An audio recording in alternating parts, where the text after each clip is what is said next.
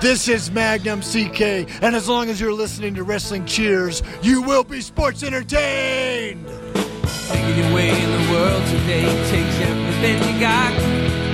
Taking a break from all your worries sure would help a lot. Wouldn't you like to get away? Sometimes you wanna go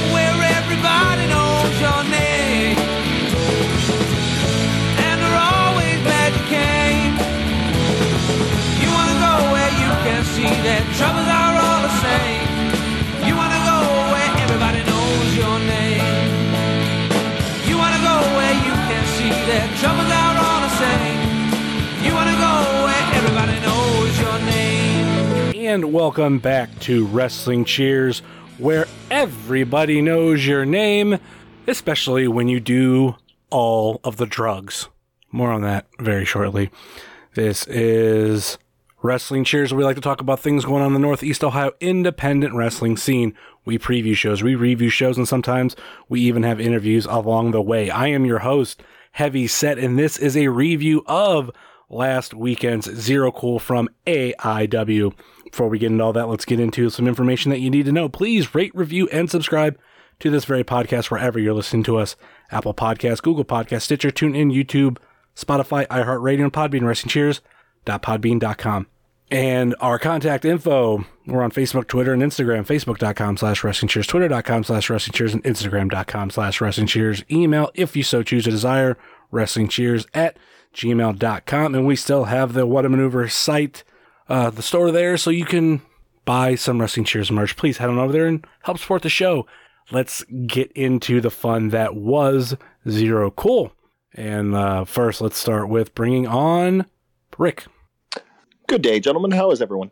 Uh, we're, we're, we're doing pretty good. Um, unfortunately, we did have this planned out in advance.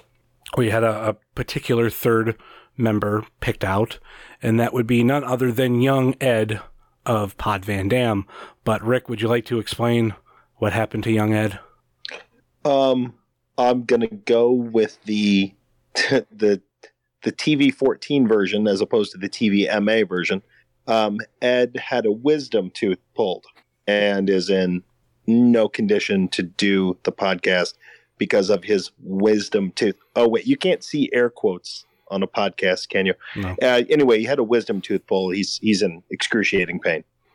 But there was the, also the fact of how I, how I uh, opened up the show. Uh, Are you going to do the TVMA version? Yeah, we're gonna we're gonna talk about it. Uh, he he had the opportunity to come on and defend himself. He chose not to. We did we did the same shit to thrift store jobber. So hey, fair's fair.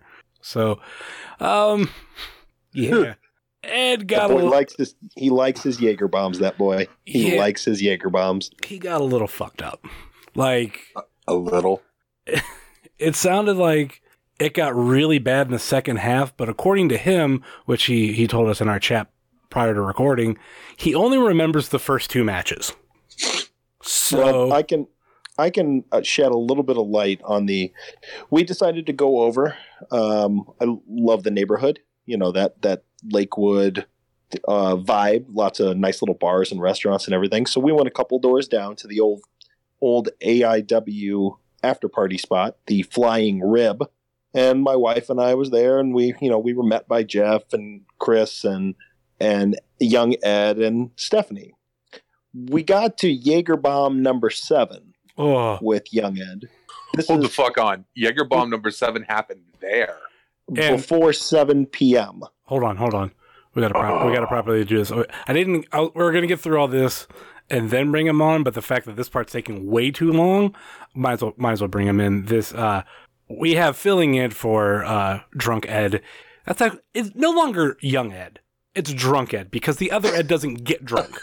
From now on, it is drunk Ed, even though he's taking a uh, spoiler alert, he's taking a soft sabbatical until Mania weekend. So um, he has said if you see him with alcohol, please knock out of hands. But anyway, we have Stacy filling in for drunk Ed. Hi. Hold on. So Ed drank seven Jaeger bombs before he even came to the Winchester. Ed drank seven Jaeger bombs before we even came to the Winchester. This all makes sense now. Ugh. Yes. well, I was having a nice dinner with my wife, and uh, Ed came in with Steph, and I figured, hey, they're gonna have some dinner and enjoy their, you know, couple of hours before. And at no point in time did I see any food go into young Ed. just seven God. Jaeger bombs. Ugh. That is just fantastic. I wow. For his birthday, should we get him a bottle of Jaeger? No. That's a terrible idea. You should buy him liquor he doesn't like that much. Cause he likes that shit way too much. I don't know, but I th- okay. This was me. Like that. That was my first alcohol that I really liked, and I did like it underage. But I drank so much of it that after a while, I stopped drinking it. And I don't think I've had Jaeger in maybe a decade, if not longer.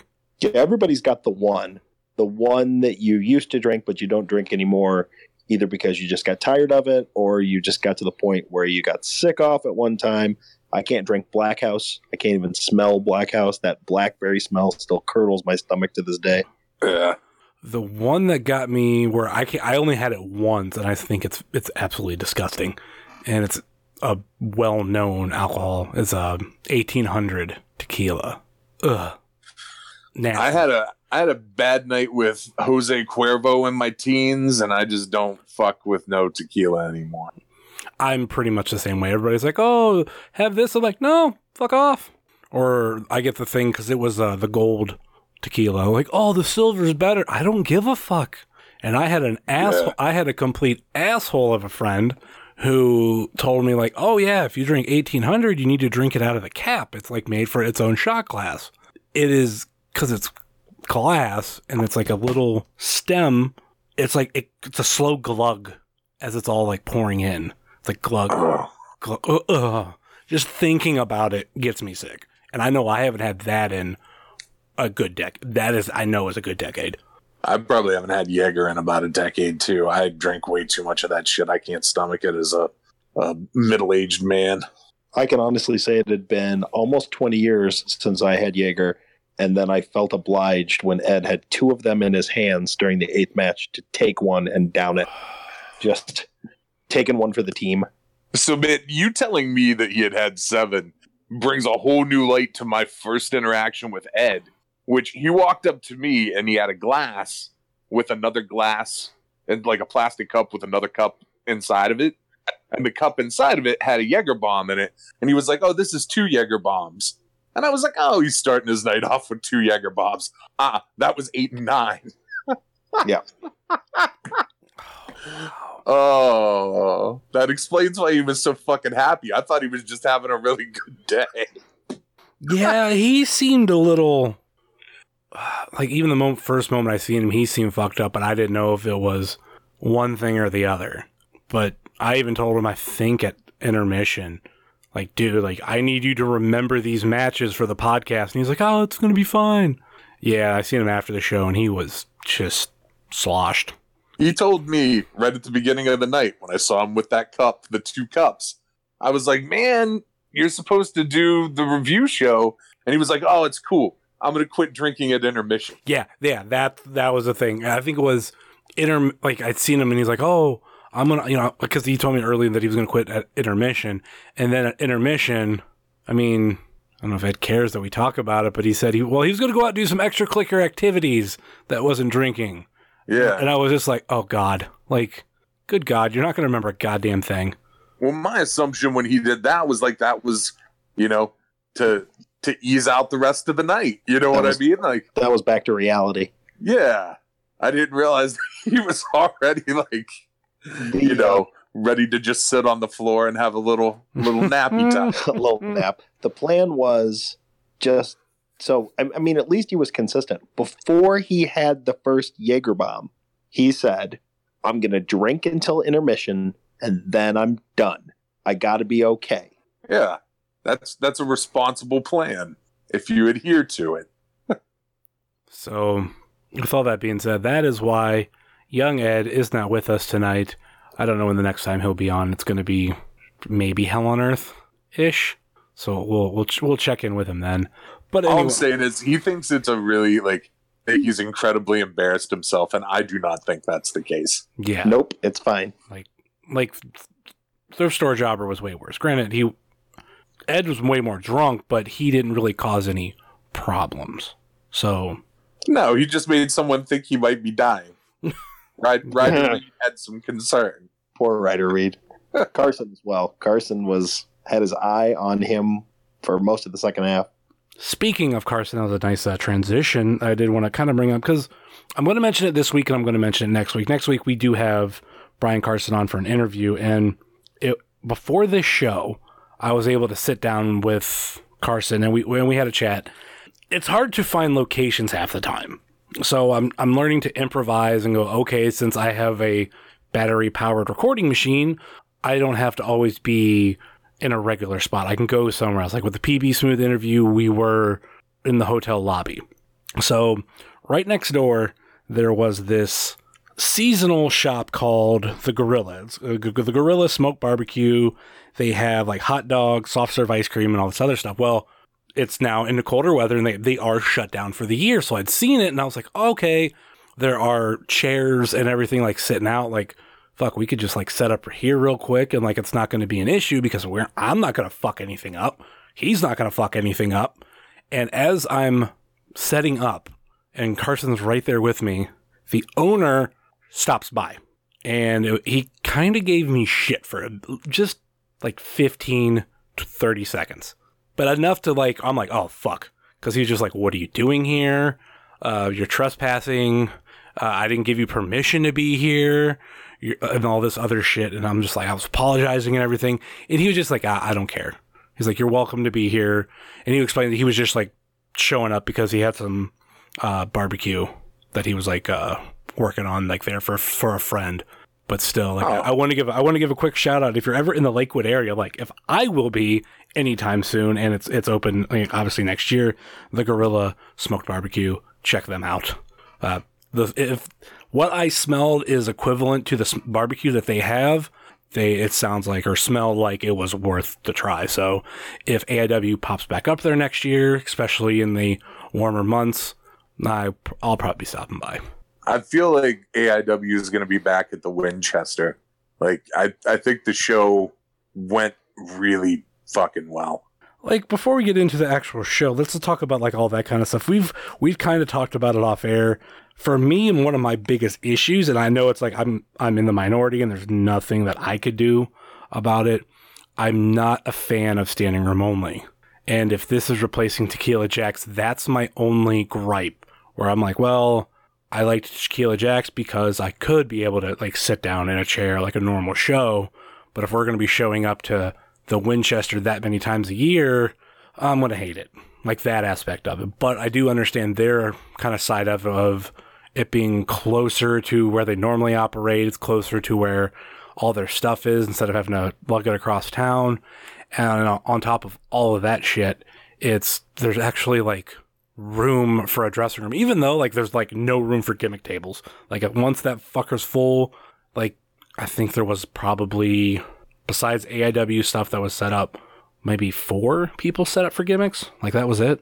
But all in all, it is. I, I the thing. The last thing I'll throw out. As long as I get to keep Akron, I guess I can't complain too much. Yeah, man. I mean, I, I standing room's not my favorite. Uh, I think next time I would pick a different spot than I picked this time. Uh, but I can deal with it if it's just an occasional show. It's not like it's every show. How about you, Rick? You know what? I, I like the standing room only um, Fuck you. in small doses. You know, we just did Wrestle Rager, and, and then we did this one. and Both were standing room only. I think maybe if we didn't have two standing room only shows so close together, we wouldn't really even notice it that much. Where I was standing over by the um, uh, by the curtain, uh, right where the rails were, I didn't have any problems. You know, kind of leaning on the rails and and hanging out. Nobody in front of us. Um, I- I'm partial to tequila music, jacks, whatever. Uh, Tequila Music Jacks Links. What's that? I said tequila music jacks links. Yeah, exactly. Because it's five minutes from my house. So, yeah, you know, it's nice to get one in the backyard every once in a while. But I told, and I actually, I mentioned this to, to John that night. I said I'd be more than happy to you know, to if we're giving up tequila music for this, um, you know, that's the that's the venue that I'd like to see. Um, you know, maybe they could. The, and they were even tweaking with the setup where they moved the rails during intermission. Um, I think it was a real bad line of sight when you were over by the bar uh, with people up on the stage area. So they, I know they they pulled that back. Um, you see, I'm one that likes the gimmick tables too. I like you know being able to say hi to people and you know and give them some money. Uh, if, you know if we could figure out a way to even you know push gimmick tables someplace else or you know, even even a post show kind of thing where they you know they do a little bit of gimmick stuff. I know that's you know you're getting kind of late at night. Some people like to take off and so here's you know, here's here's what I think the easiest solution for that is. Um, you know, whoever grabs the gimmick table spots that are over there in that one corner, so be it.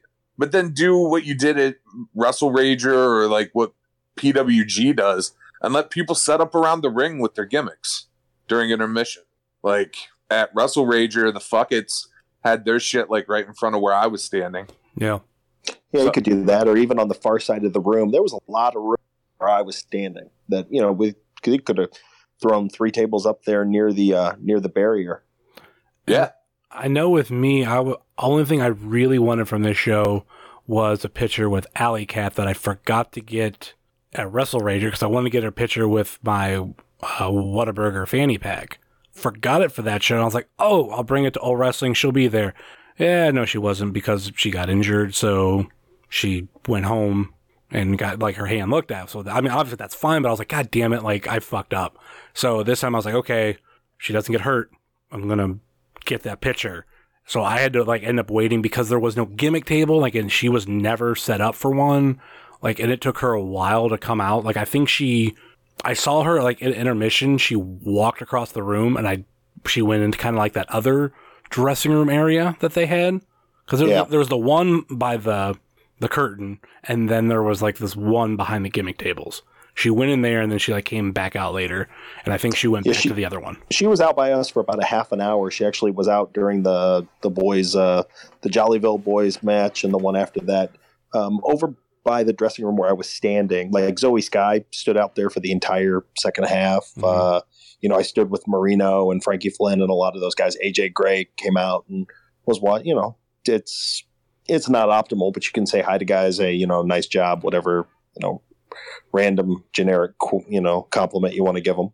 I was kind of upset. Uh, Zoey Skye's uh, fiance wasn't there. How about you, Stacy? I was crushed.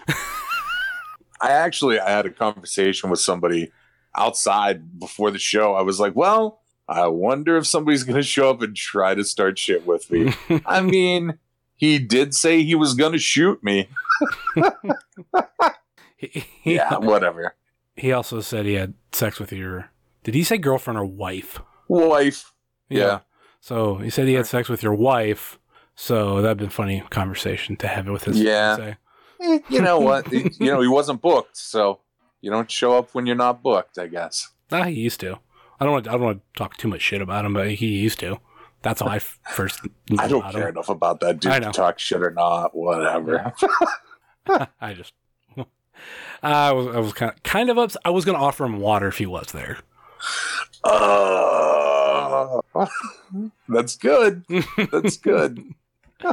anyway, um, but yeah, like I had to wait Put till out the blaze. I had to wait till after the show to get to get the picture with her.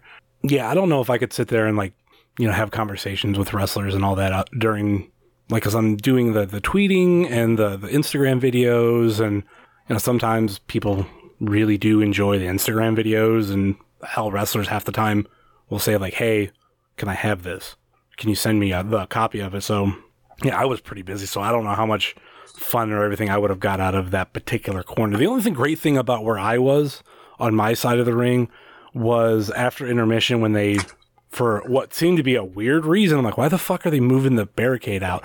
Oh, because they were going to do a spot later on with a table, and yeah, I end up getting that, you know, a really good angle of that instead of like, I don't know, some shitty footage like over everybody's head and you can't even see the table. So I, I saw that video where you can't see the table. Yeah, I don't know whose it was, but Yeah, I'm not sure either. But it's just like, oh, cool. They're where'd they go?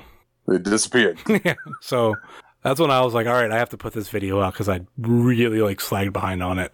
So if you go to the Wrestling Cheers Instagram, you could. I, there was two videos that I wanted to post.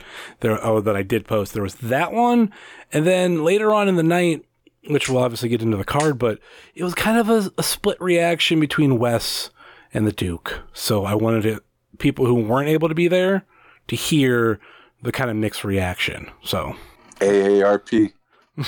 God, God. Uh, we don't have too much time. We've wasted a good amount of time talking about bullshit.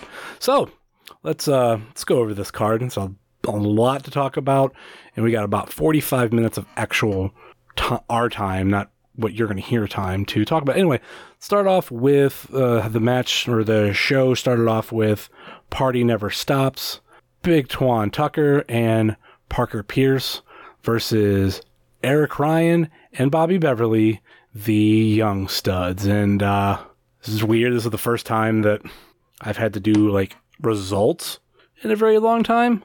So they weren't as good as Cadence. So uh, yeah, the young studs won via pinfall. And this was a fun, fun match to start off with. What do you guys think about it? I liked it.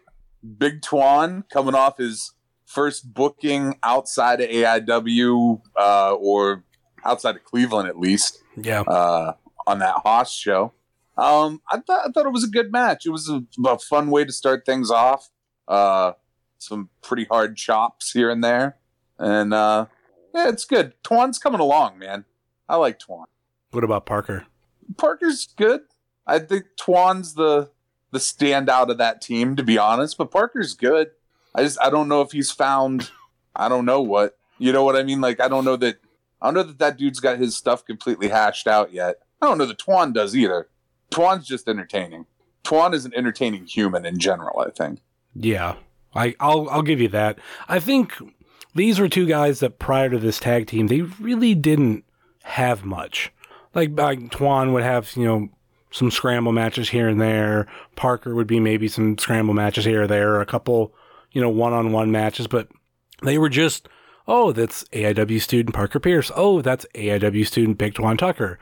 And when you put them together, it made sense. And I, from day one, I've loved these two together. I feel like it gives them both purpose. Now, granted, when we get to the point where this tag team ends, Big Twan probably has the easier transition out of it. I don't know about Parker. I think the thing that would make a huge difference with them for me is if they spend a little more mic time or a little more promo time, or if nothing else, have Duke like build them up a little bit more but they sort of just seem like they're there. Like, hi, we're a tag team. We're affiliated with Duke. And like their in ring stuff's fine. There's just not a lot of there's not a lot of character around it, other than, you know, Twan's a, a character.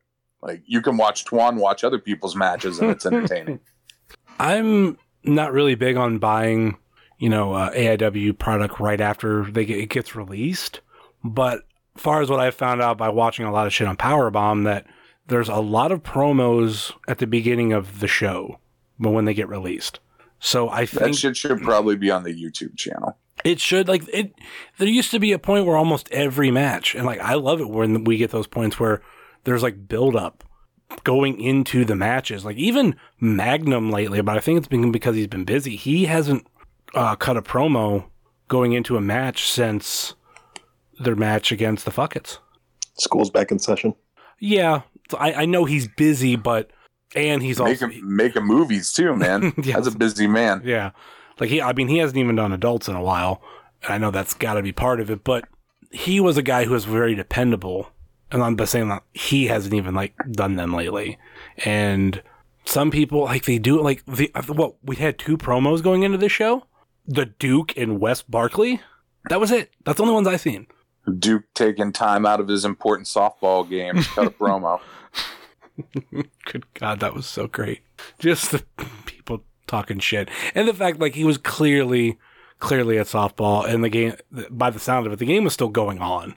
Oh yeah, yeah. yeah. Somebody's game was going on. Yeah, It, it's a bit of an aside, but I looked up. Uh, I, he had his uh, team name on the uh, on the jersey. There's a there's a service that does. I play softball in Euclid. There's a service that does all the scoring for basically any kind of league around the Northeast Ohio. So I have, so we have, uh, we have good stats from Oh boy. from softball. So maybe we should. We'll have to do that as a maybe a weekly feature. The this week, this week in Duke softball stats. How late does softball go? This has got to be like wrapping up the season, right? Uh, yeah, fall fall season should be uh, just about over. Yeah. I doubt there's a lot of winter season, right? Like they don't. There's no. Not not outdoors at least. Is there indoor softball? Yep. Can can the next That's a- sticker be a Duke trading card? Fuck Oh. yes. And How then- funny would that be? Yeah, I got Even- another. Uh, I got a, a reorder of Twan coming up. So uh, Thorne asked for that. I guess he he said he misplaced the ones that I gave to him. So we have to do another. Get a reorder of those, and then uh, You've already got a picture of him basically in his uniform. Like you can That's- just take that. that's true. I don't know. Ed on the floor. Ed on the floor is just almost too good to pass up as well. I don't know. I don't know. I don't know how Ed will feel about being stickerized. All, all's fair. You know, there's there was the whole idea talking about uh, a fear the jobber shirt. You know what? There, there's a sign on the door when you walk into AIW that says you you know you're releasing them from any harm, and you might be on you know you might be on video or film. You know, so it's right there posted when you walk in the door. It's true. His likeness can be used. You are releasing your likeness. Yeah, we Poor Ed. Robert. see. I'm still thinking about doing the the uh, fear the jobber shirt. Like Rick, I don't know Well, exa- well- exactly you were planning on for your because you're just doing the one for yourself, right? Are you actually making? Oh, well, it's there's. I don't. I don't want to talk too much about it, but there's going to be more than one that gets made, Okay, and there's going to be a time when uh, people are going to have to give me shirt sizes. But that's something completely different. okay, okay. Well, we, you know, well, we'll we have a group chat for that. Yeah, we do. We might have to kick Jobber out. Well, we're we're talking about it on the podcast, so it's not like we can hide it from too much. Yeah, sec- secret, secret. No, there's no no point in hiding. So, Rick, what was your opinion on uh, this match? Hey, I don't. Hey, uh, uh, Parker and Twan don't need Duke anymore. Let's get rid of Duke. Uh, I I think Duke was there to help them, kind of as a mouthpiece. Um, I think it's hindering more, hindering them more than it's helping them. Twan's uh, a bit of an a bit of an enigma. I think is the word I was trying to get out. Um, where he's the emotional guy. He's he's almost um, he's almost like a caricature, a cartoon character. He's you know he's over the top. He I think that Twan Tucker character is just the guy, you know, turned up to 11. So, you know, the intensity, the emotion, everything, you know, I, I think that's good. I think that's who he's going to be. We just need Parker to get up to par with that. The ring work's fine. Um, you know, the young studs have been around forever. It was a, it was a good match. It was entertaining. All right, let's move on to the next match. A uh, scramble match. There was a little bit of a change. There was a little bit of change to it. We had TKD versus Ryder Reed versus Rex Brody versus Brian Carson versus Dr. Daniel C. Rockingham. And instead of uh, Garrison King, Gary King Baller, there was a replacement out of, I believe, Alpha 1, BMD, which that, I gotta figure out, pull up what that stands for. He's at BMD Wrestler, very, very creative Twitter handle. Um, Tells you everything you need to know, man. yeah, He's Canadian, keeping it simple. he doesn't even have on his Twitter what the BMD stands for. He said like what it meant, but that's not nowhere. Like it's not even on his his bio. It's just where you can get bookings. We want BMD at gmail.com. Merch, prowrestlingtees.com slash BMD. That's yeah, that's pretty much it. I think the M stood for Michael. I don't remember the B and the D. Maybe was it Brandon Michael or I don't fucking know. So uh this oh shit. I was like, what happened to the fucking results that I had? Oh, because it completely jumped on me. You had Ethan Page coming out. He provided a little bit of a distraction, and Dr. Daniel C. Rockingham was able to get the pin on Brian Carson. Curious to see where we're gonna now see like we're we're gonna get something with Dr. Dan and Brian Carson. And Ethan Page is somewhere also in the mix. We'll get into his match later on and the fallout from that. So is this supposed to make Carson a face? I guess that's my my confusion in all of this. It's like if Carson and Dan are going to be going against each other, a I think it's great mm-hmm. um, because they had been together at one point, and so there's there's a great angle that you can run with it. And I, dude, I am always entertained by Dan Rockingham. I love booing that dude, but like Dan does a completely different thing than everybody else is doing. Like his shit is so character based and it's so good. And I he's a great heel and I also think Carson is a good like a natural heel. So I don't I just I guess my I don't understand who the face is going to be in the whole thing. I think it's supposed to be Brian Carson because nobody can't say nobody likes Dr. Dan, but he's always getting booed. We throw toilet paper at him and that's seems to be where where it's supposed to be with him and uh, classic wrestling logic of you know being a heel and you know during the doing dirty tactics and all like low blows and shit. So that's where it's supposed to fall with him. And with Carson, I think he did was able to win some of his haters over, but it was by his commentary, but just his commentary. And I don't think that's going to translate in the ring, but I don't. I feel like everything that he went through, there is still a little bit some sympathy for fans. Like even me, someone who was against him at one point, you know, now I'm I'm perfectly cool with him, and I think he's a little bit more liked. And going back to what Dr. Dan, there's something that I've said. There's only like two students that have come out for their first match, and I just immediately thought in my head, I'm like, they got it. Like I know who they are immediately, and there, there's there's some character work there, and that's him and that's well, Dr. Dan and Frankie Flynn. And Frankie has tweaked that character bit by bit to get where we are today. Dr. Dan has been mostly the same, little tweaks here and there, but nobody. The, tweak, the tweaks Dan has made, though, have been small, but super impactful, even down to things like the gear. Yeah. Like, which this was a match. I think part of why, you know, we talked earlier about they moved the rail part way through. Mm-hmm. Part of it was for that spot, but there was also like Dan's coat was apparently keeping people from being able to see like almost the whole ring if you were standing back in that corner. Okay. Because it was hung over the the post. Mm-hmm. Um. So I think that was another thing that happened and all that. But I, man, I don't know. Dan's really good. Ryder Reed was also really good in this match. Yeah, I'm really proud of like how far he's come in such a short amount of time. He ha- had a character that I don't know you I, I, couldn't really describe it, but I'm like, yeah, there's a character there, but I don't know, and it, it feels like a generic character. And then he goes and does the Warp Tour. They decide to change things up for that show, and they went, "Hey, we like these changes. Let's just keep going with it." And it's, I feel like it's been a hit.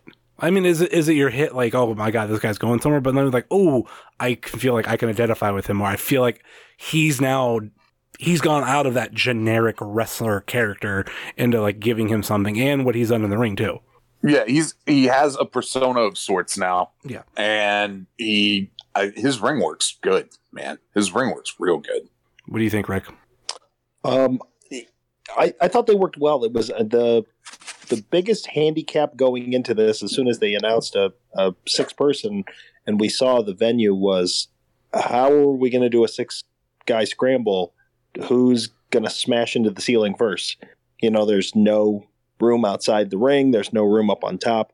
We know what we're used to seeing with AIW when you get a six person. It's, uh, you know, four moonsaults and a, a, you know, a corkscrew, something or other, and, and whatever. Uh, it was a little more, man, I struggle to even say like ground based because that's not really accurate. But, um, you know, a little bit of a toned down scramble, but I really enjoyed it. I liked. Uh, I thought Ryder Reed was was really good. Uh, TKD, uh, you know the spots that he has, I think that he's getting more confidence. Um, he had that know, break that, in the board spot with the dudes on the turnbuckles. Yeah, it, which um, I was standing next to uh, uh, Derek, the director, when you know a couple, two, three guys they were out watching the scramble match, and Derek said several times, "That's my idea. That was my spot. I told him to do that." I'm like, well, that's why he's the director. You know, so it's uh, yeah, you know, it was a nice little vehicle for Dr. Dan. I think we are going to see a Dr. Dan, uh, Brian Carson, uh, you know, with the announcement of Dr. Dan and Gilberg at the um, at the Akron show. Maybe Brian Carson sticks his nose in to uh, you know to help out one of the legends that uh, Dr. Dan seems to face on a month to month basis, and and we uh, you know maybe we see Dr. Dan and and Carson at uh, Hell on Earth. That makes sense. And then maybe end of the year, it's a tag team match. Brian Carson and some mystery partner, as of right now, mystery partner versus Page and um, Dr. Dan. I like Ethan Page with Dr. Dan. I'm yeah. sorry, are you talking about Impact superstar Ethan Page? Absolutely. Okay. I just was making sure we are talking about the same guy. Who did have a fucking great match against Rich Swann and Willie Mack at making making Willie Mack look like a million bucks. Willie Mack is a million bucks, man. Yep, there you go.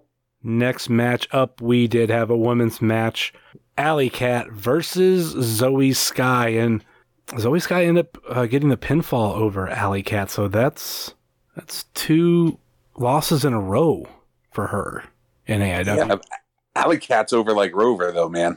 Oh, good God, yes. Another uh, cat toy spot, yep. which we, we talked about this in the middle of the show, me and uh, AIW fan Bill Taylor, is that I want to try the cat toy spot again, but like we all throw it in like bananas, like we yeah. we do for Space Monkey. I, like I get the whole thing, like whoever gave the the toys to her for the spot, fine, whatever, for the first Stuff. time. Yeah, the, I wasn't going to throw her under the bus, but fine. Uh, the fact she just gave her the toys instead of like us throwing them in. So we're going to the the next time she's at AIW, which I she's got to come back again sometime. I would figure that's how over she is. I do want to try that again. Bye. Man, I just, I just want to see if we you know we do it like the Dr. Dan toilet paper and you know twenty or thirty cat toys hits the ring if she just goes ape shit. Here, like a cat would. Here's yeah. the, here's the thing too, and this would be the perfect venue for it laser pointer. Ah. And like you can go to Walmart and uh, a particular cat uh, laser pointer is like 350. Like I just yeah. went to I just went to Walmart and bought like 3 of them. So I have different ones to put across our home. So our cat whenever it fucking wants be wants someone to play with it, they just go, "Oh, here here's here's a laser pointer. Here's a laser pointer. Here's a laser pointer." And then he goes nuts for a while. Man, during this match, I got to give a shout out to my dude Trevor Charity because there was this drunken douchebag who like rolled up beside him, like beside where we were standing on the rail, and like a he tried to get us like he tried to talk to us about Joe Rogan and why we should like Joe Rogan, and we were like, ah, sorry, dude, not really into Joe Rogan, and so like partway through this match, that dude is like drooling over Zoey Skye and just saying like obnoxious shit about her. And he taps Trevor on the shoulder and he's like, Hey man, the uh the skinny little fit chick, the little gymnast chick, what's her name? And Trevor's like, Oh, Tegan Nox? and he's like, Tegan Nox. And then motherfucker for the rest of the match chanted Tegan Nox at her. And then at the end of the match, they're like, Zoey Skye. and the look on the dude's face was so good. I love fucking with idiots, and Trevor did a great job. Wow. only way I, oh, I think know, that, I thought it was funny. The only way I think that could have been better is if it would have been another female wrestler's name. You know what I mean? So it's like he's chanting for someone, and like there's a name name that people recognize, and it's like, why the fuck are you? That's not. I mean, Tegan Nox is another female wrestler. Is she okay? My bad. I've never fucking heard of her, but I think it's a rename that WWE used for somebody else during the yep. Mae Young. Yep, you got it. Okay, didn't I don't get a chance to. I'm behind on all that shit, and I'll n- never watch it. Not just. I mean, if you could have got him to chant something like that, everybody like he starts yelling Nia Jax, Nia Jax well, I think Trevor just went through the first thing that came out of his head at him. You know what oh, I mean? Yeah, yeah, it could be. Oh, you know what would have been a good one? Oh, you mean Heidi Lovelace? oh. oh, that's Crazy Mary. Yeah. I think Heidi because I had a fun conversation with referee Jake Clemens years ago and like why people didn't like at the time Angel Dust, now Zoey Skye. And he tried to say like he thought people didn't like her because she had small boobs. And like later on, I thought about it. I'm like, Heidi has small boobs, but fucking she's loved. Like, what kind of reasoning's that? Like, that makes no sense. Hmm. My I, my wife, who has only seen Zoey Skye twice, because I was I, I talked to her for a second and I said, I apologize. I haven't seen you since the name change. And she goes, Oh man, that's been like a year and a half, two years. I'm like, the last time I remember seeing her was uh, uh, when she wrestled, I think Shayna. yeah, when she was back- the Candice replacement. She, Yeah. she was Zoey. And uh, I thought at my that wife hates her, just hates her. There's Mm-hmm. no reason behind it. They don't have history. They didn't go to the same school. There were no fistfights that I know of. But she's just like, I just, I hate that chick. Like, that's funny because Why? my And, girlfriend. and then maybe it's just looks. Maybe it's just, you know, I think the funny maybe thing it's is, just this little badass burly brawler that people see and they go, ugh, you know? I don't know. Funny, my girlfriend likes her, but it was because when she seen her about a year ago at OCW, she was like, "Oh, she's like, she looks like Avril Lavigne. Okay, I like her." When she still wrestles as Dust in a couple of places too. Yeah, I'm glad she dropped the angel dust thing. Yeah. Like Rise in the thing she's in with Rosemary at Rise, she's still Dust. Yeah, I saw a couple of cool T-shirts that just say dust on them. All right, let's uh, move on to the next match. Eddie Only and Derek Director versus Weird Body Evan Adams and Worldwide Alex Kellar.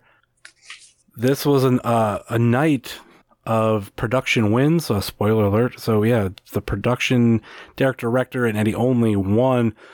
Interesting match because you had uh, Worldwide getting handcuffed for a majority of the match. And obviously, there's a lot of uh, antics that go on with Derek and Eddie. This being, you know, one of them. What did you guys think of it? I dug this match. I actually like this match a lot. I I like that they did like some classic tag team shit and like isolated Weird Body and beat on him for a long time. And then eventually Worldwide gets the hot tag and comes in with the Baba chops and shit. I I dig it, man. That shit's over with me. I don't remember a whole lot of the match. Um, I think after we saw Eddie only in the banana hammock, I think that was about the end of it for me. I thought that was kind of funny. Oh yes, also, there was we two, were. it has to be kind of uh, said for those who weren't there. Uh, Eddie had new gear for this. This He was did. this was a different new gear Eddie, and um, he looked really good in them, and it it helped give the, that tag team illusion with him and Derek. It was both uh, you know black white or like a black. It was black silver and gold, so it was uh, it was really nice.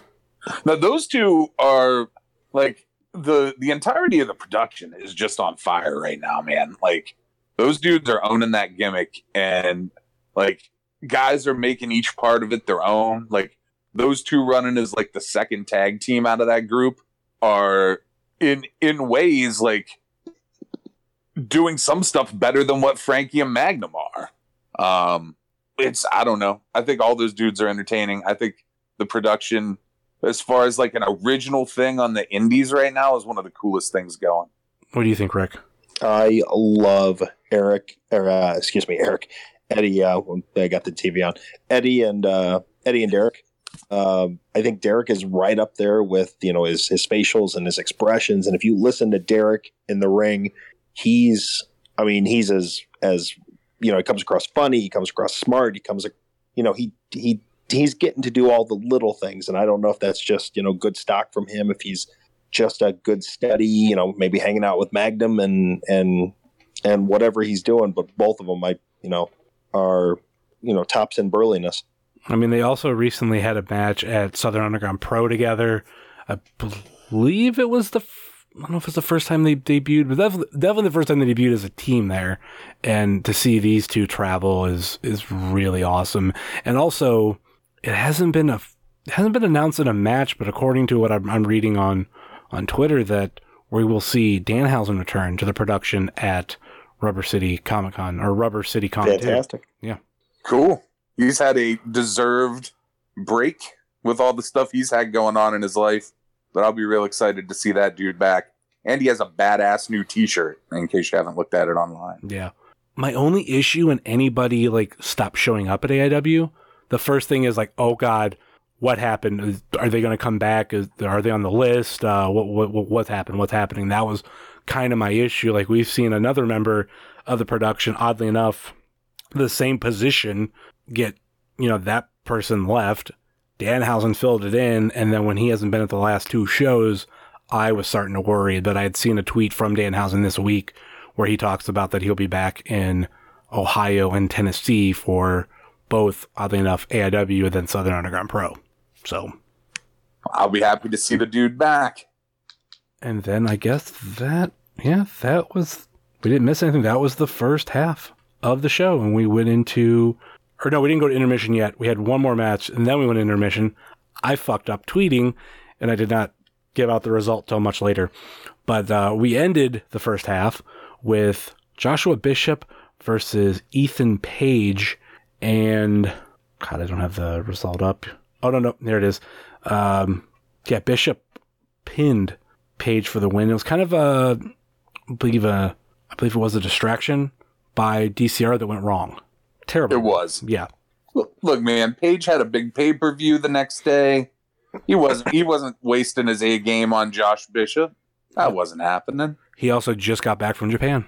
Yeah, that's a tired man. That's a busy man.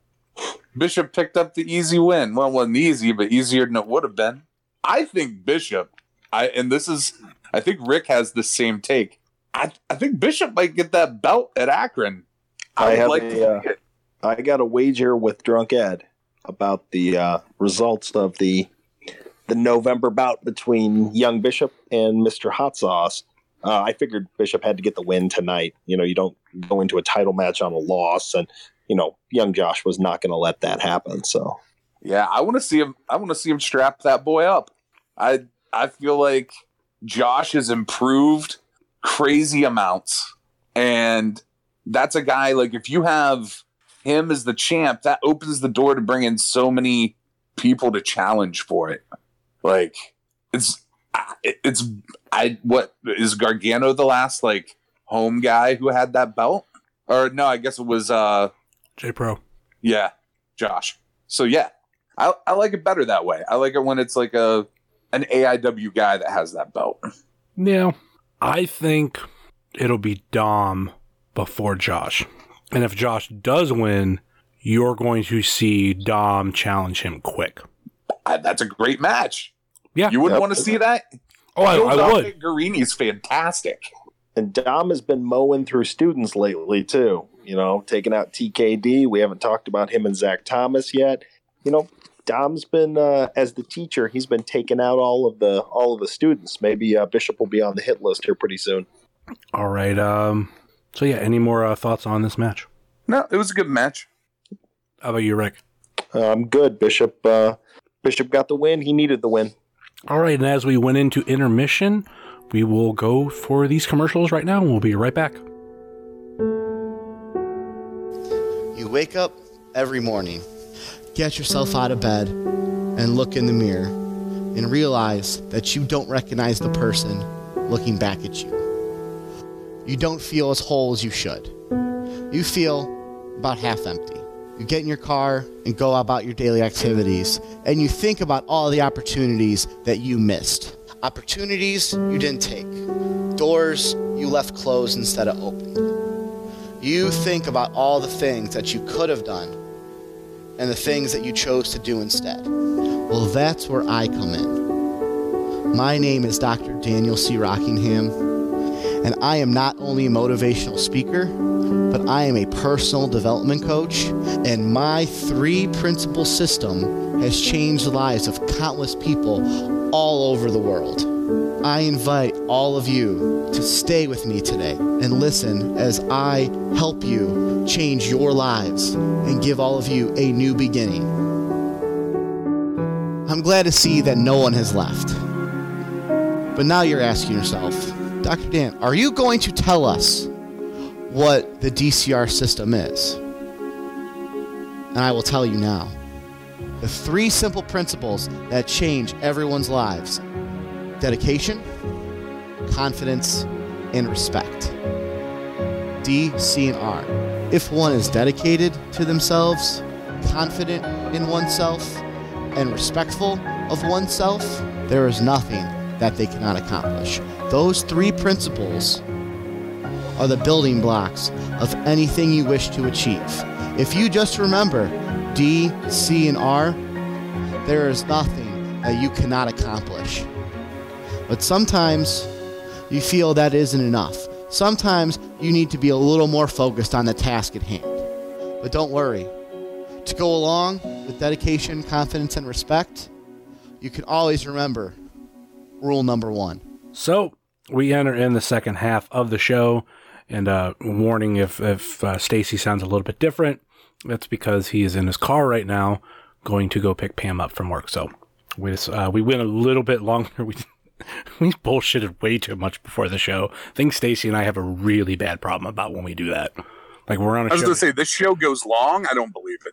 Well, not that aspect of it. Like before we record, there's always bullshitting, and like we literally, from what I have recorded, we went a good half hour, and I think it was like five minutes before I wanted to check levels and start recording. So yeah, we've been bullshitting way too fucking long. Anyway, and then we had Yeah. a, we had a screw up in recording that you won't even know. But anyway, that's uh, pulling back the curtain. Anyway, let's get into the second half of the show, and we had the Jollyville Fuckets versus Trey Lamar and Chase Oliver, and uh, Chase and Trey pulled up the upset, picked up the victory via pinfall. I love to see when you know guys like Trey and Chase get a little bit more experience, get a little bit more, uh, you know, more familiar just to them as a tag team. And of course, a win over the Fuckets is good. Um, what do you guys think about this match? I'll uh, I'll go first since uh, Stacy's traveling. Um, I'm glad the boys. Uh, I'm glad the boys got the win. I feel like they needed it. Um, I wasn't really sure what was happening with Chase and Trey. If we're very, you know, if we're if we're going to keep them as a tag team, if they're going to be, you know, going the singles route. I love Trey. I like how you know how cocky he is. He's kind of got that natural kind of heel to him. Um, you know, Chase is you know good looking guy, so it's it, it's almost like uh, it's almost like they kind of they kind of contradict each other. You know, you got you got the the good looking guy who I think would be like a natural baby face, and then you got the you know the cocky guy who would be a you know a bit of a natural heel. I like the dynamic together, and a win over the boys from Jollyville is uh, is a feather in the cap of anybody. So that's a good thing. How about you, Stacey? Um, so Chase are quickly becoming one of my favorite tag teams. Period. Like I love that they have like moves and move sets that are, are like tandem, right? Like that that one fit, the jump and the dive together. That thing's fucking amazing. I think those two have gelled together. They're another team that has put a little bit of thought into their gear now, so they kind of look like a team. And like this match was great. Trey is kind of owed the fuckets uh, a get back for that the number of pounces he's taken. Um, so they kind of got got a little win back there. And the match that they have coming up is going to be insane. The match at Akron is nuts, and I can't wait to see it. I like these two a lot. Yeah, I'm curious to see what happens with you know that match at Akron. It's such a crazy fucking show. We had this week on the AW podcast a lot of matches get announced that weren't officially released. And I mean that one was just announced right right before the, release of the podcast. It's crazy just of how these Akron shows are going to be built. If I'm if we get two shows a year, one being a, a Rubber City con shit, I'm I'm all for it, and especially some of these like matches because wasn't it who went up against DJ Z last time? Was it was it Trey? Yeah, it was Trey. That's what I thought. So now we're gonna see like part two, but with tag team. So um, I'm loving it. Uh, Yeah, I, go go. yeah, I think those two against DJZ and Andrew Everett's going to be maybe the show stealer of that Akron show. Uh, I think that's possible. Like thinking about the whole card. Um, though Donst versus Justice. Uh, yeah, that probably will steal the show. Yeah, I that another title change. I'm wondering could it happen at the show? Hey man, you never know. That's kind of the the reason you don't skip shows. Crazy shit can happen on any show. Yeah, that's a that's a big show too. I mean, I would consider, you know, I know we got the big ones. You know, we got Absolution and and Gaunt, you know the big shows. I almost, you know, if you had the like the WWE has the big four. You know, this would be like the fifth, like you know the the unofficial major because this is going to be a big show. Uh, you know, hopefully crowded. Lots of big names are going to be there. I think it's you know all eyes on this. We very well could see, um, you know, see Matt Justice taking a t- you know, that's where you know I, one of them's going to change, and if it's not young Josh, I'd love to see, and I think most of the AIW faithful would love to see Matt Justice rip a title away from uh, Mr. Donst. I feel I'm torn on that one. I feel, going back to what you're saying. I mean, AIW has the, what we consider their big four, but there's another fifth one every year that I feel like has always been a big show. I don't know if there's been many title changes, but the people they always get for that show is always crazy because you have the big shows are Gauntlet, Jaylit, Abso, Hell on Earth, and then the last show of the year has always been like extra special. That's where you get what was supposed to be Sid last year.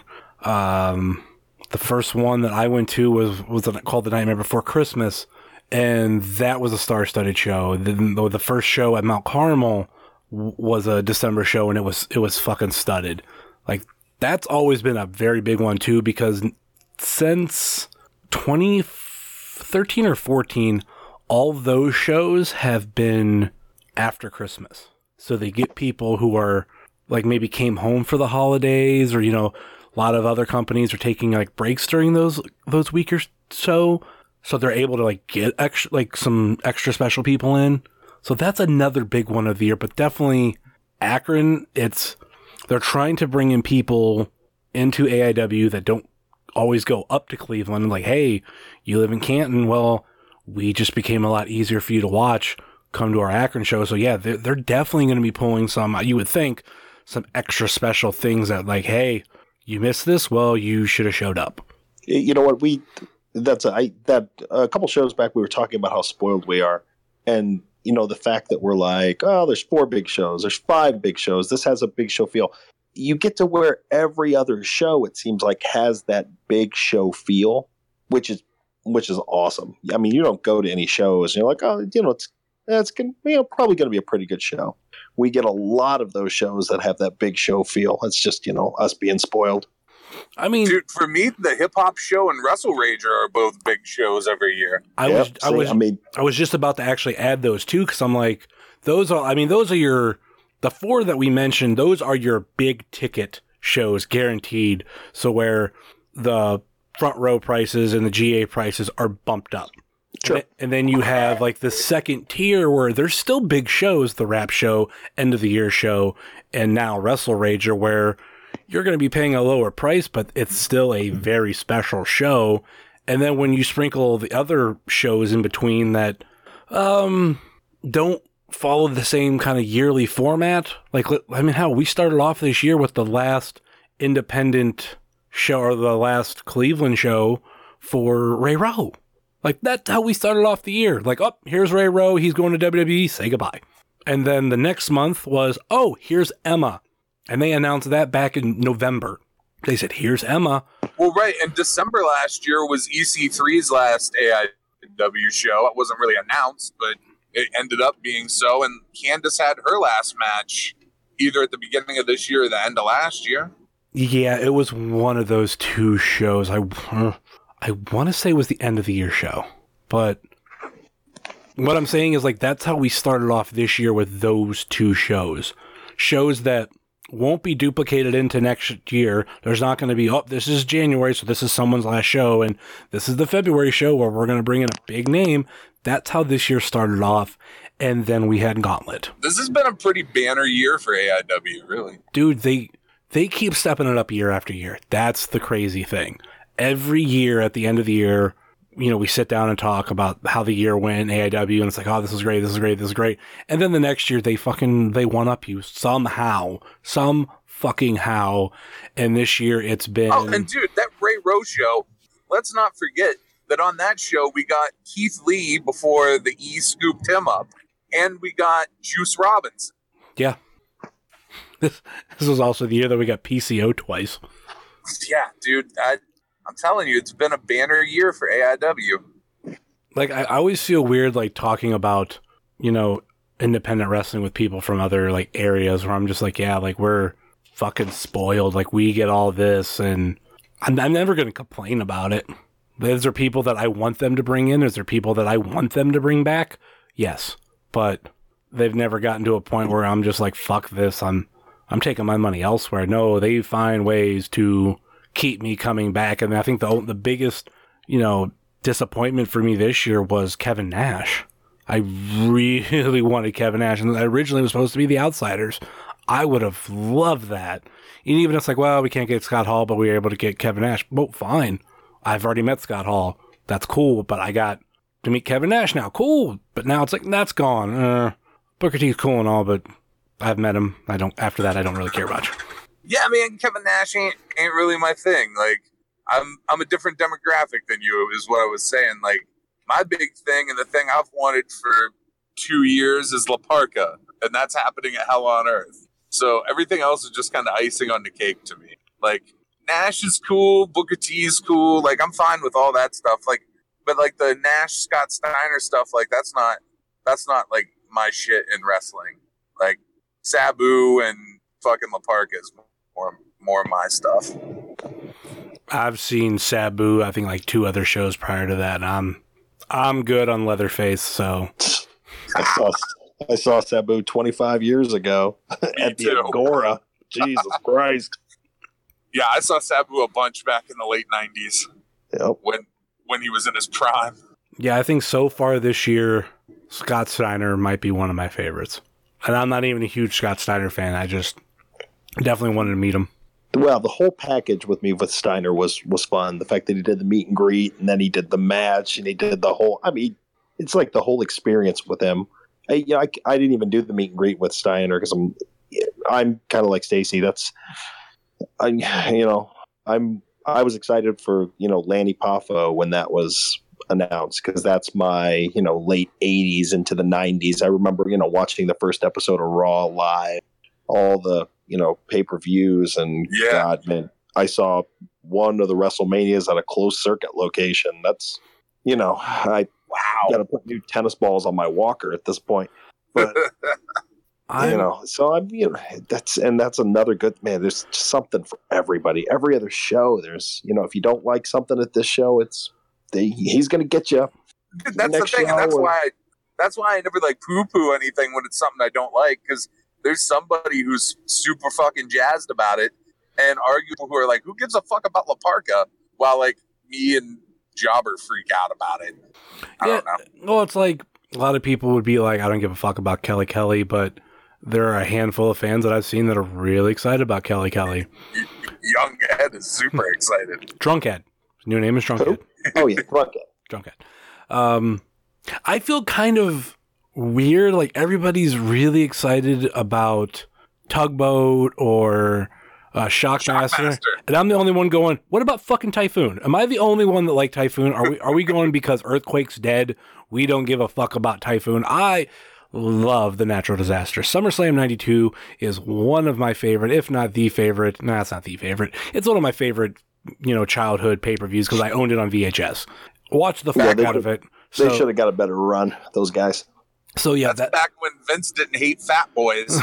but they were tag team champions. They went against Money Inc. And like when I hear that theme, like I think of them walking out at SummerSlam 92. And actually, when they announced that Tugboat slash Shockmaster slash Typhoon was going to be there, I like turned on the natural disasters theme and I'm like, wow.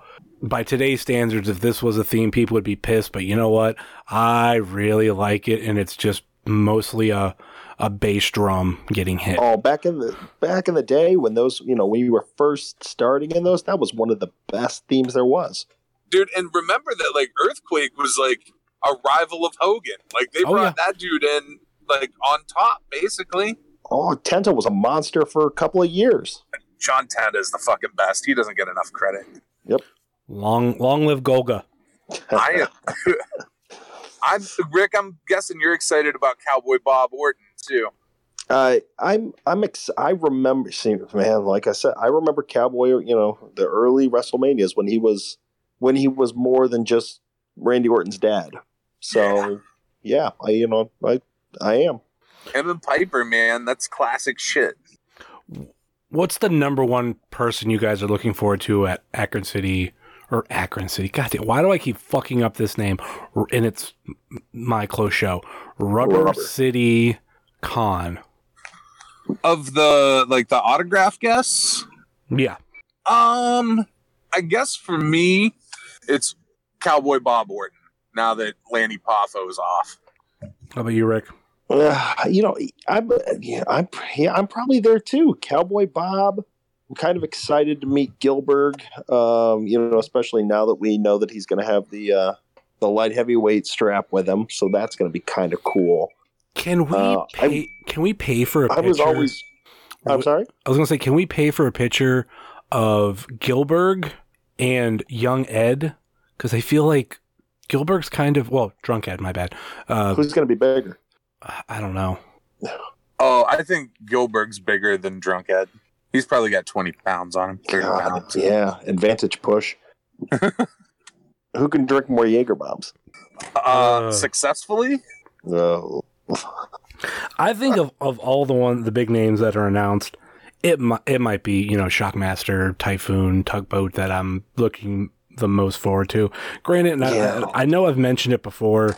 I do kind of want to get a chance to speak with Booker T to maybe get a soundbite for the show, but I just want to be like explain to him to his face that this podcast has further interviews has a Fave 5 section and in honor of him who never had fa- 5 in his Fave 5 he had more we have six questions just so I can tell that to him to his face I think he would get a kick out of it but other than that I mean I- that's probably number one I like Booker T, like young Booker T. I don't like shucky ducky quack quack commentary Booker T. if you ever get a chance look up the rules for the Booker treat Booker T drinking game Ugh. Oh boy. I'm sure it's one of those things where you die if you play. Oh yeah, like like you take I don't remember all the thing like how much you drink, but I know one of them was like shucky ducky quack quack. Oh my goodness. Um Oh, that's a Jaeger bomb. um you're drinking more in the first hour than y- drunk Ed does before shows. Wow. Cuz I mean there were a lot of rules and I don't even know if the website's still up that had them. A friend of mine had it on his site and I don't know if he still does the website or not, but yeah, that's ugh. It can be it was very nasty, but anyway, let's get back into the show. We're drunk Ed isn't even on and we're like going on these little side tangents. Anyway, the show continued with Zach Thomas versus Dominic Garrini and Dominic Garrini pinned Zach Thomas for the win. I don't say it was easy, but uh, fucking brutal for Zach Thomas. What would you guys think about this match? This was my favorite match of the night. I uh I thought it was fucking great. I thought those two told a story in the ring. Um I love heel Dominic Garrini. I think the last thing that he needs to do to finish off the heel Dom look is to put on some fucking boots. Uh, I feel like if he puts on boots, then that completes the I'm no longer babyface Dominic Garrini anymore. But I, I dig him as a heel. I think he's a fucking cool, like no bullshit heel. Um, and I think of all the young kids right now, Zach is the one that shows the most promise to me, like out of this last group that came up. I think he's fucking great. how about you, Rick? Yeah, I, I agree. Um, I really like heel Dominic. It's it's been subtle because he's always had that. It, Dom doesn't come out and smile and wave to the crowd. He's always had that. You know, I'm here to conduct my business. You know, he, Jobber got the bird the show back. You know, we all as a section got the bird this time. I shot him the double bird, back, uh, which by the way he thanked me for after the match. So it's this heel Dominic thing. I'm like, come on, buddy. I'm like, hey, hey, I uh, I shot you the double bird. Hey, yeah, thanks, man. I appreciate that. No, no, this is not what we're doing, Dominic. Come on, buddy. Um, he's so matter of fact and and down to business that that you know it's you know he's got to really go over the top to get that heel character if we you know if we want to buy into him as this evil you know i would rather just see him just you know mow through some people where you just go you know i'm genuinely afraid of this guy. You know i think that you know that kind of that kind of fear and you know is he really you know he's really going to take somebody out. He can really hurt somebody you know that that level of not knowing what's going to happen. Uh, i think zach thomas great upside. You know he he hangs in good with dominic. It's you know they they worked really really well together. I was i was really impressed with zach. Yeah i want to see that kid on like regular shows. Like the shows where not everybody gets on him i think in the not so distant future, you're going to see Zach on a lot of those shows because he's good. Zach also has that benefit of been wrestling for a couple years, and he's been able to polish probably a lot of things up at AIW, and he hasn't even begun to like really start his AIW career. He's just had some mostly throwaway matches and he he definitely has some intensity that has is for the most part untapped. And I can't wait till it comes out in some sort of like storyline or whatever we work with him. Uh, it's it's going to be great. Dude, there's a free show uh, down here in the Youngstown area on Saturday at a Harley Davidson dealership that is I think it's the main event is Zach versus Dom versus mystery opponent. And I'm genuinely excited about a match on a free show that's like 10 minutes from my house. Until that mystery opponent is SB. that would make it even better. I would be just fine with that. anyway, um let's move on to the next match. A good god fucking insane match. AJ Gray versus Matthew Justice, and it was announced during the introductions that this match was going to be a no DQ match. Um, there's a spot that you can catch on, like I, I mentioned before, on the Wrestling Cheers Instagram. I f- uh, might be on Twitter too.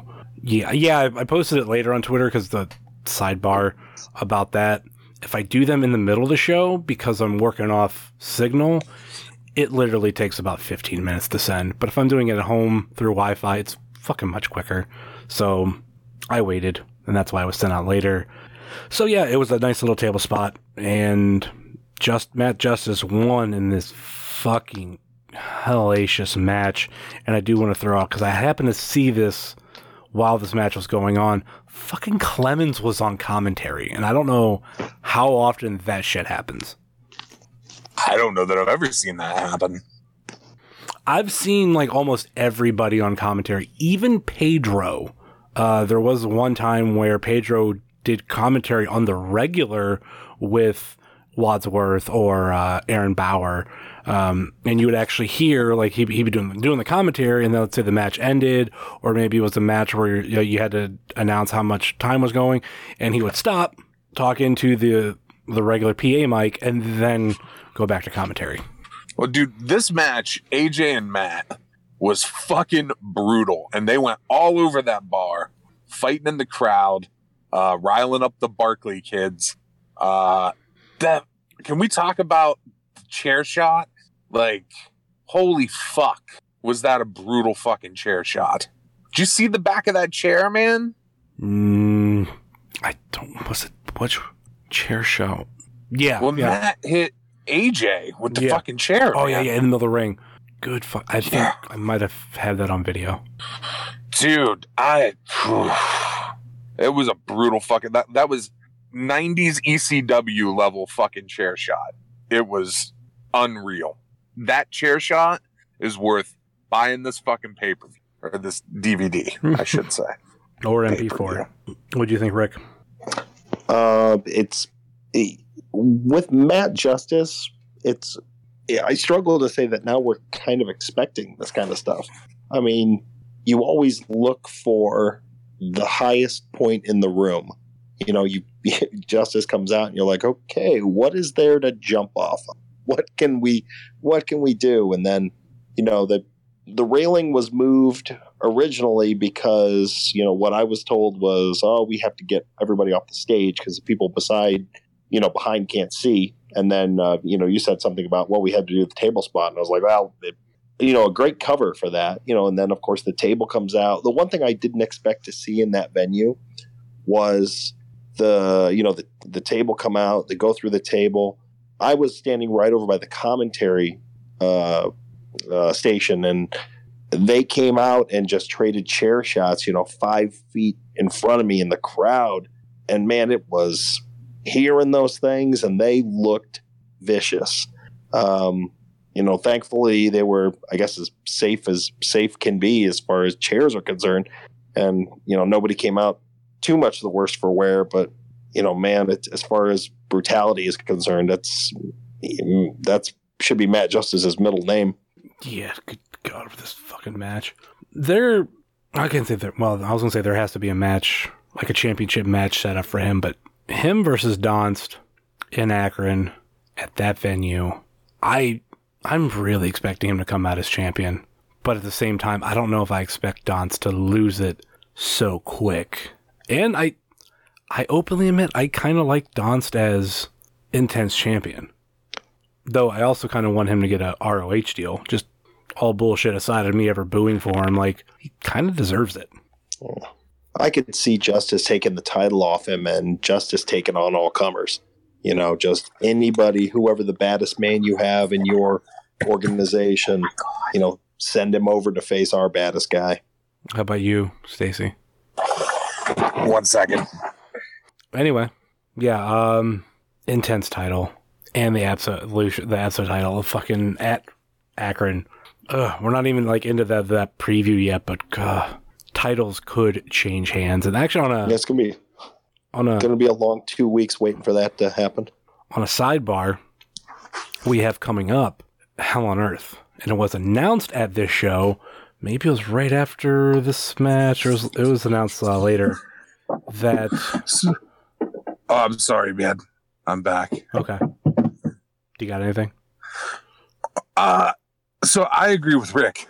Um, I think Matt taking on all comers could be really good for that belt, and it doesn't mean that you know you wouldn't see more with him and Don's too. Yeah, that's true. Thing that I I was starting to throw out as it was announced at this show, and I think I might have glossed over it, or we haven't got to it yet, but it, it's important to know. It was announced that on Hell on Earth we will see the AIW debut, as of right now, hopefully shit doesn't change, of David Arquette. And there was a promo released earlier this week. Maybe we'll uh we'll play it right now so everybody can hear. Maybe we'll have also in the preview for Hell on Earth, but it's it's kind of cool to get this out now. I've got really exciting news. You got me on the talk show? I'm working on that, but we've got another match Okay. at AIW Mhm. against the production. The production, you mean they're their tag team champion? Yeah, it's for a tag team championship. Yeah, don't you think it's a little reckless given your track record to be challenging for a championship? Well, you know, I really have a problem with them outside of wrestling. They want to be actors, apparently. what kind of morons would try to be wrestlers and also actors at the same time? They ought to be ashamed of themselves. I know. You know what? As far as I'm concerned, production, you're not going to be facing a former WCW champion. Yes, you're going to be you're going to be facing a 1996 Blockbuster Entertainment Award winner. Huh? He's worked with Brando. Sure, it was Brando near the end, but nevertheless, and of course, he never won an Oscar, but his sister won an Oscar. That's got to count for I something. won a Kids' Choice Award. Exactly. The kids choose this guy. Look at him. Look at how. Look at this physique. He's clearly in the Mickey Rourke phase of his career. He's hitting rock bottom. He's on his way back. Next stop, SAG Awards, my friend. This is going to be huge. As an actor, I've also worked with Macho Man Randy Savage. Right there. Can you get a better wrestler actor? To be honest with you, I may say I was also on a show that was in syndication. I have a web series that's been viewed millions, millions of times. Oh, really? Yeah, I'll give you my resume at some Okay. point. So, to be honest, as a wrestling team, we're, we're horrible. But as a team of wrestler, also actors, we're like the Legion of Doom. We're kind of unstoppable. So, uh, you know, AIW, I think I'm going to act like uh, I'm going to have a lot of fun. And I'm not going to be acting when I kick your ass. No, no, you're an actor. You should be acting. Okay. Uh, I'm confused. So Yeah, I'm I'm excited for that match. It's gonna be insane. when they announced that David Arquette was going to be there, I'm like, oh, cool, okay. I wonder if they're going to go the RJ City route. And it was it was mentioned on this podcast, you know, back when the production was on that they really wanted to have a match, like you know, Dream Opponent was RJ City and David Arquette. So I was like, are they gonna are they gonna bring in both of them? So it you know it was announced this week that they would be challenging the production. So I'm really excited about that because I love seeing RJ City in old wrestling, and he's he's been on fire for like the last year or so. And the David Arquette thing is like a cherry on top of all of it. So that happening is going to be fucking awesome. What do you guys think? Yeah, d- definitely extending out. Uh, get you know, getting getting RJ on the map a little more. Um, you know, it's all good publicity at this point. I think most of us, when we hear David Arquette, as far as wrestling is concerned, we don't. Um, we you know we don't think of him in that that light of oh my gosh he ruined you know WCW and the championship and blah blah blah blah blah. Most of us are like okay David Arquette cool. You know hey he's got, he's always he's always treated wrestling with respect if you you know if you can you know he never he never made a joke out of it. He never you know he he wasn't Drew Carey in the Royal Rumble. He wasn't you know that kind of that kind of nonsense. He's always been uh, he's always been respectful. You know he always comes off as a you know probably a good dude he's probably fun to sit down and you know have a few drinks with so I'm I'm I'm really looking forward to it Yeah, man. So this year I saw RJ City have one of the greatest matches I've ever seen at old wrestling. And for him and Arquette to be together in a tag team facing Frankie and Magnum has potential to be one of the greatest matches you'll see this year or any other year, depending on the type of wrestling you like, I guess. But yeah, I'm with you. Arquette never treated things as a joke. He didn't think he should have been made WCW champion at the time. Um, he's Arquette's going to be great at AIW. I'm excited. All right, let's get um, back into Zero Cool. We had uh, two matches left, and this is one of the, the big ones for the night. The Duke versus Wes Barkley. A crowd pretty split down the middle. Um, where did you guys stand on this? I, you know, I'm definitely part of the Barkley fan. So, what uh, what about you, Stacy? So here's how I handled that show. Um, I obviously booed the Duke because you know that's what you do. Um, I like Wes Barkley.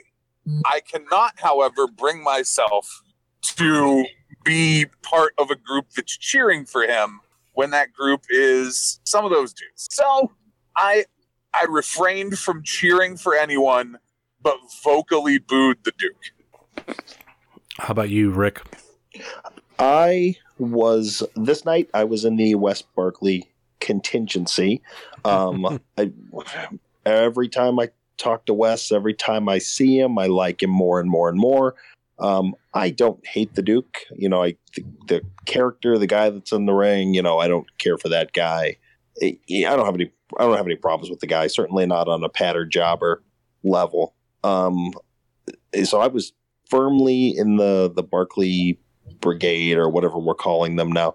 Uh, I did feel like this was probably the best atmosphere we've had for a you know a, a Barkley versus the world kind of thing.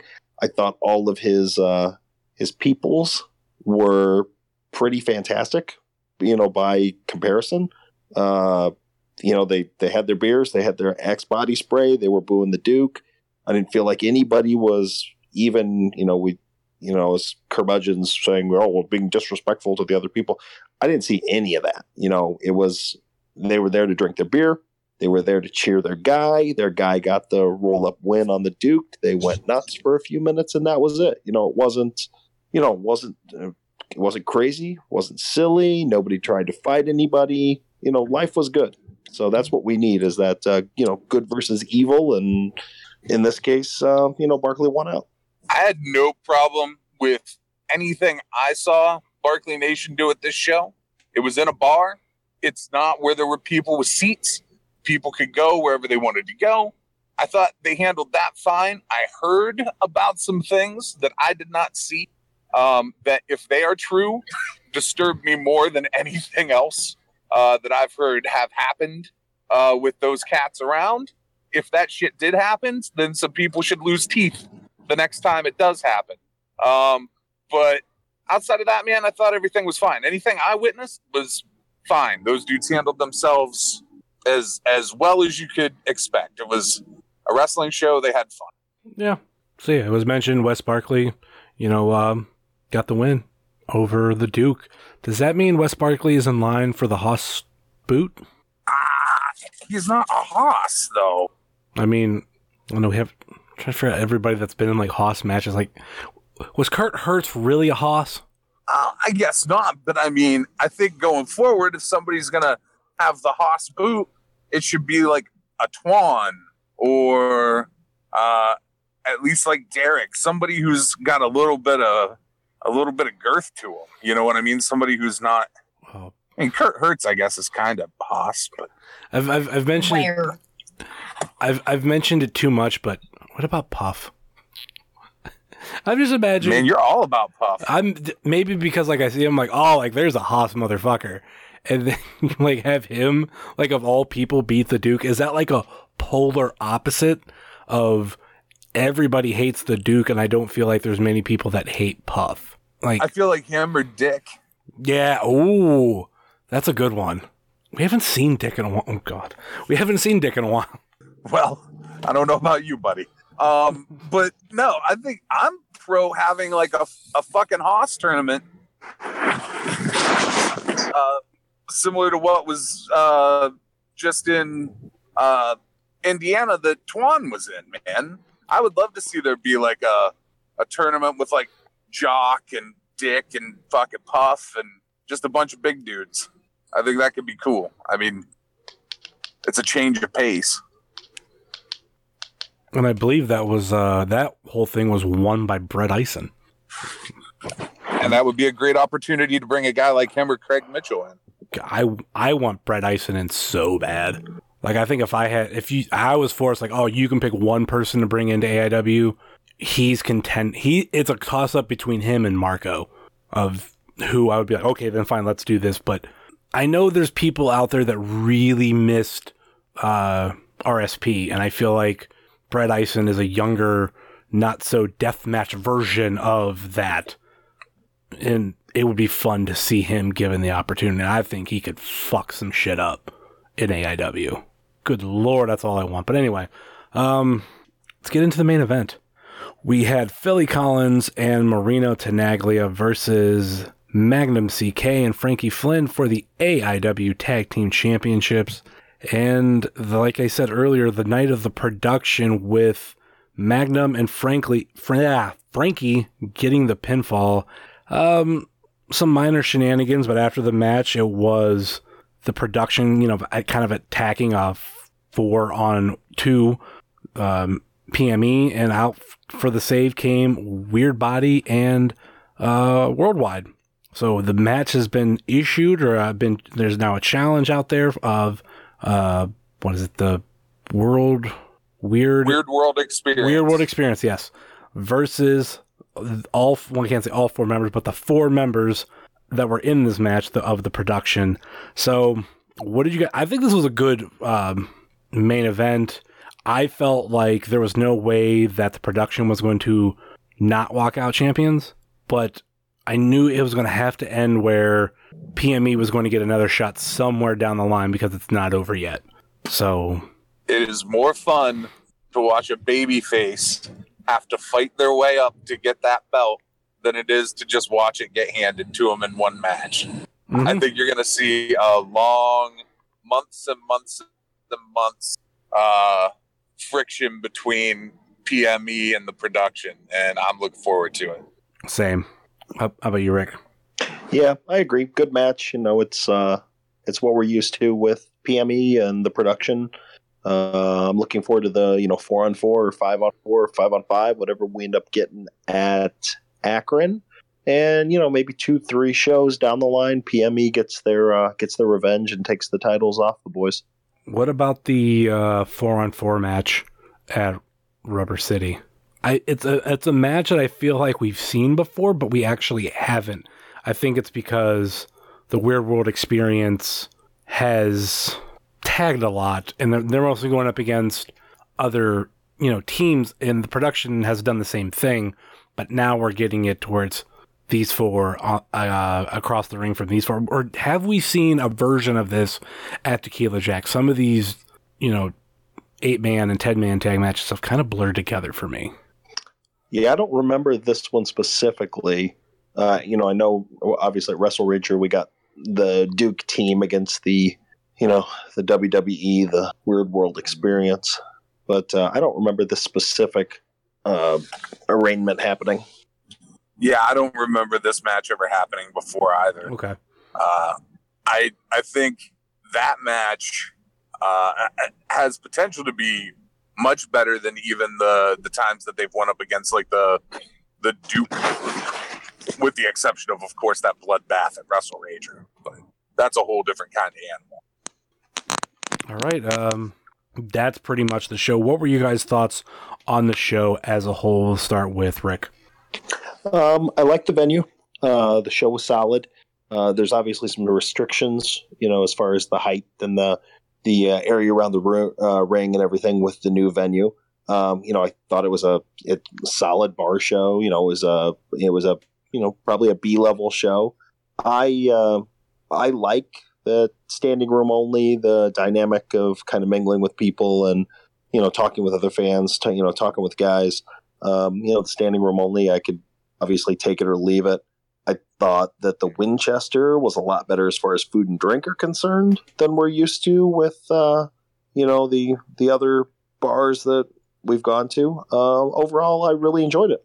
How about you, The- The food at the Winchester is like sh- head and shoulders above uh, the music links. We were at the bar. Um, Potato was standing there with us in the front bar of the Winchester, and he had ordered food. His food came. He was running out of time. Now, I don't know if he paid for the food, if he carnied the food up. I don't know what the case may be. But he had three wings left. And he gifted those wings to Pam. And I was in shock because Potato gave something away. and yeah. So she was in love with those fucking wings. Said they were the best wings she's had in forever. So much so that she ordered another order of wings after the show. But yeah, Potato gave away food. Potato gave away something that potentially had cost him money. I was floored. I mean, do you think it actually cost him money? I don't know. It couldn't have. It's uh, I, he gave it away, so my instincts are that it did not. I don't know. Someone needs to find out this information. I mean, I guess I could text him, but I never even thought to ask. I was just in shock. All right, wha- how would you guys rate this show out of ten? Rick, Uh, it was a solid seven out of ten. Stacy. That is exactly where I was at. It was a seven out of ten. Yeah, I'll clean do the clean sweep. I was figuring the same thing. And then for me, like how I felt, the I'm like I mentioned earlier, I'm not a huge fan of standing room only. I have really bad ankles and have to st- stand that long just absolutely killed me. But I mean, if we're if we're gonna keep doing Akron, then I'm gonna shut up because I'd rather that than everything being Cleveland and have no Akron shows whatsoever. So hey, count my blessings. So yeah. Any uh, final thoughts or last minute plugs before we go, Rick, Nope, I'm good. I enjoyed it. Really looking forward to Akron. Stacy? Uh, Zero Cool was good, and uh, I'm looking forward to Akron too. The Akron drive is a little bit shorter for us, and that's going to be a long day. That is a lot of fun. It's going to be awesome, and there's going to be uh, tailgate guys there with some barbecue. Oh yes, that's a. Also on the other end of that, they are working on the after party. We will be at the after party recording. I might break down and buy an H6 between now and then. and also time changes that night. I- Oh, we lose an hour? Spring ahead, fall behind. yeah, yeah, Yeah. Oh, So you you gain you gain the hour. yeah. oh, yeah, yeah. That's when I usually. s- So Ooh, I'm glad Ed gave up the sauce, man. Fantastic. it depends on how bars work. There's some that'll be like, "Hey, we move back an hour, you get another hour," and there's other places that are like, "Nope, we don't count it until after the night's over." So it's time to close down. We're getting the fuck out of here. I've seen both. Yeah, they could get away with it. It's supposed to be 2 a.m. back to 1, so Yeah, and some some people do nope. Like it's it's still two a.m. We're sticking with it. We're gonna count it on tomorrow. Like we'll guess it's on how much they like money. yeah. I did uh, an oddly enough it was an Akron Luigi's, which used to be up open like really late. They uh would always be open till I think about two. And that night they were so swamped they were like, Nope. We're not giving you an extra hour. It's two. To us it's two. Go home. So um Well, Luigi's was weird though. I mean, I've been to Luigi's before. I can tell you that like every bar that I've ever known, when they get the opportunity to get that extra hour worth of drinking money, they usually take advantage of it. Well, they don't serve alcohol; they serve food, and they're always fucking swamped at night. And Yeah. that's when you get the drunk assholes that didn't give you the money to be drunk. So that was definitely a get the fuck out of here. And we were, I think, me and a couple friends, we were just going in there for like really quick food. And I thought Luigi's had like beer and wine. Mm, I don't think so. I don't They even know if probably they- don't. It's been a long time since I've been there. I don't even know if they have wine. But anyway, um, did you get into your plug, Stacy? Um, there is going to be a new episode of Super Fantastic dropping maybe the same day as this. Um, it'll be either Thursday or Friday of this week. That's uh Super Fantastic podcast uh on iTunes, Spotify. Um, I don't have it posted other places yet, I don't think. I'm a bad podcast owner. No, there's there's a, a fuck ton worse out there. Anyway, uh, I failed to mention at the beginning of the show that we are brought to you by the Trending Topics Network, any NEO Sports Insiders, but fuck it. Um, yeah, you can Fuck it. you, you can find us on Facebook, Twitter, and Instagram, facebook.com slash wrestling cheers, twitter.com slash wrestling cheers, and instagram.com slash wrestling cheers. Email, if you so choose to desire, wrestling cheers at gmail.com. Rate, review, and subscribe wherever you're listening to this fine podcast. We are on Apple Podcasts, Google Play, Google Podcast, I should say, Stitcher, TuneIn, YouTube, Spotify, iHeartRadio, and Podbean, WrestlingCheers.podbean.com. We got the What a Maneuver store up. Head on over there, buy some merch, maybe have some in person merch soon. I'm halfway working on that, hopefully by the end of the year. But anyway, uh, let's get into uh, our friends over in the Trending Topics Network, such as All Beer Inside, Eurovision Showcase, and Old School at the Movies. Then check out our other podcasting friends, such as Pod Van Dam, Benefits of Podcasting, Center Stage, Super Fantastic Podcast, The Road Home from Wrestling, Kick Out at 2, The IndieCast, Sobro Network, and the Big Gold Bell Podcast. And check out our non podcast friends such as Thrift Store Jobber, Rebel Life Media, The Savage Stash, Set Tab Photo, Ringside Shots Photography, Sickening Pictures, NEO Sports Insiders, and the official graphic designer of Wrestling Cheers, Moy Boy Designs. That will do it for us here on Wrestling Cheers, where everybody knows your name, especially when we change your name from Young Ed to Drunk Ed. Later.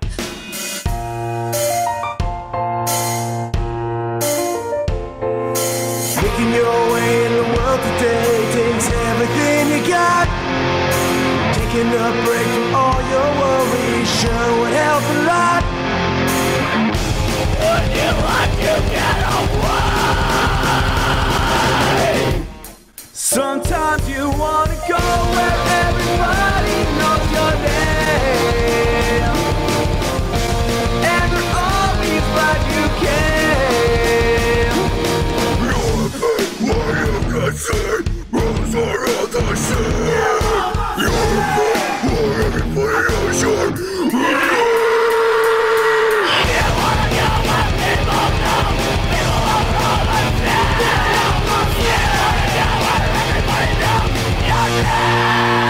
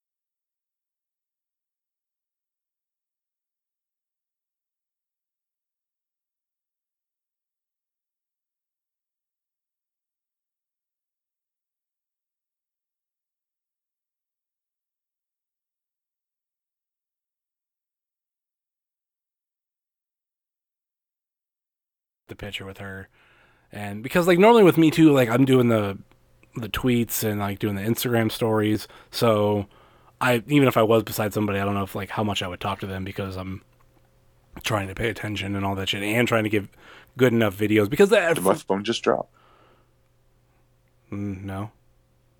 I Hello? can't- Well, this will be the first uh, audio issues we've had here on the podcast, on this app. Plug in your headphones.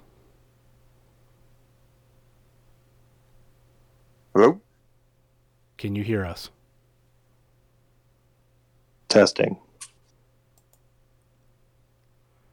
Testicle. One, two. Uh, Can Yep. you? Can you two hear? here. Okay, you're back. He's back.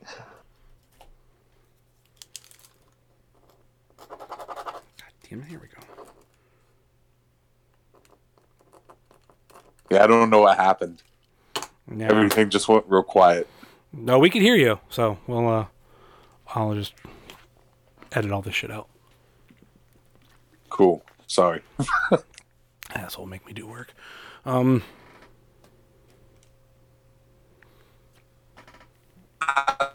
No, man. Nash wasn't a big draw for me, but I'm a different demographic than you are. I, uh, I'm getting filled at.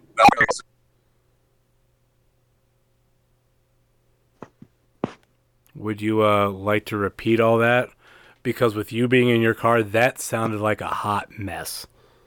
Speak into the microphone. No, it wasn't that. It was connection issues. It's funny. Did this thing just drop me off? Yeah, uh, it, it dropped you. It it sounded all kind of fuckered up. Yeah, it's because of where I was driving through. I'm sorry. So Kevin Nash. I there was a incident that happened at that show that I feel like there needed to be photographic proof of, and Great, Stacy has entered a. car with me, and she wants to tell you about it. 'Cause I saw something that might be historic. This is kind of why it's easier The not to. Arnie. Ye- yeah, that was a complete clusterfuck of audio. Yeah. Heard almost nothing. What, what would you say, Rick? That's, I, hey, I heard great. nothing. I heard nothing. Oh, Well, can- fantastic. So, anyway, I'm just, and then we'll just ignore it. Okay, bye.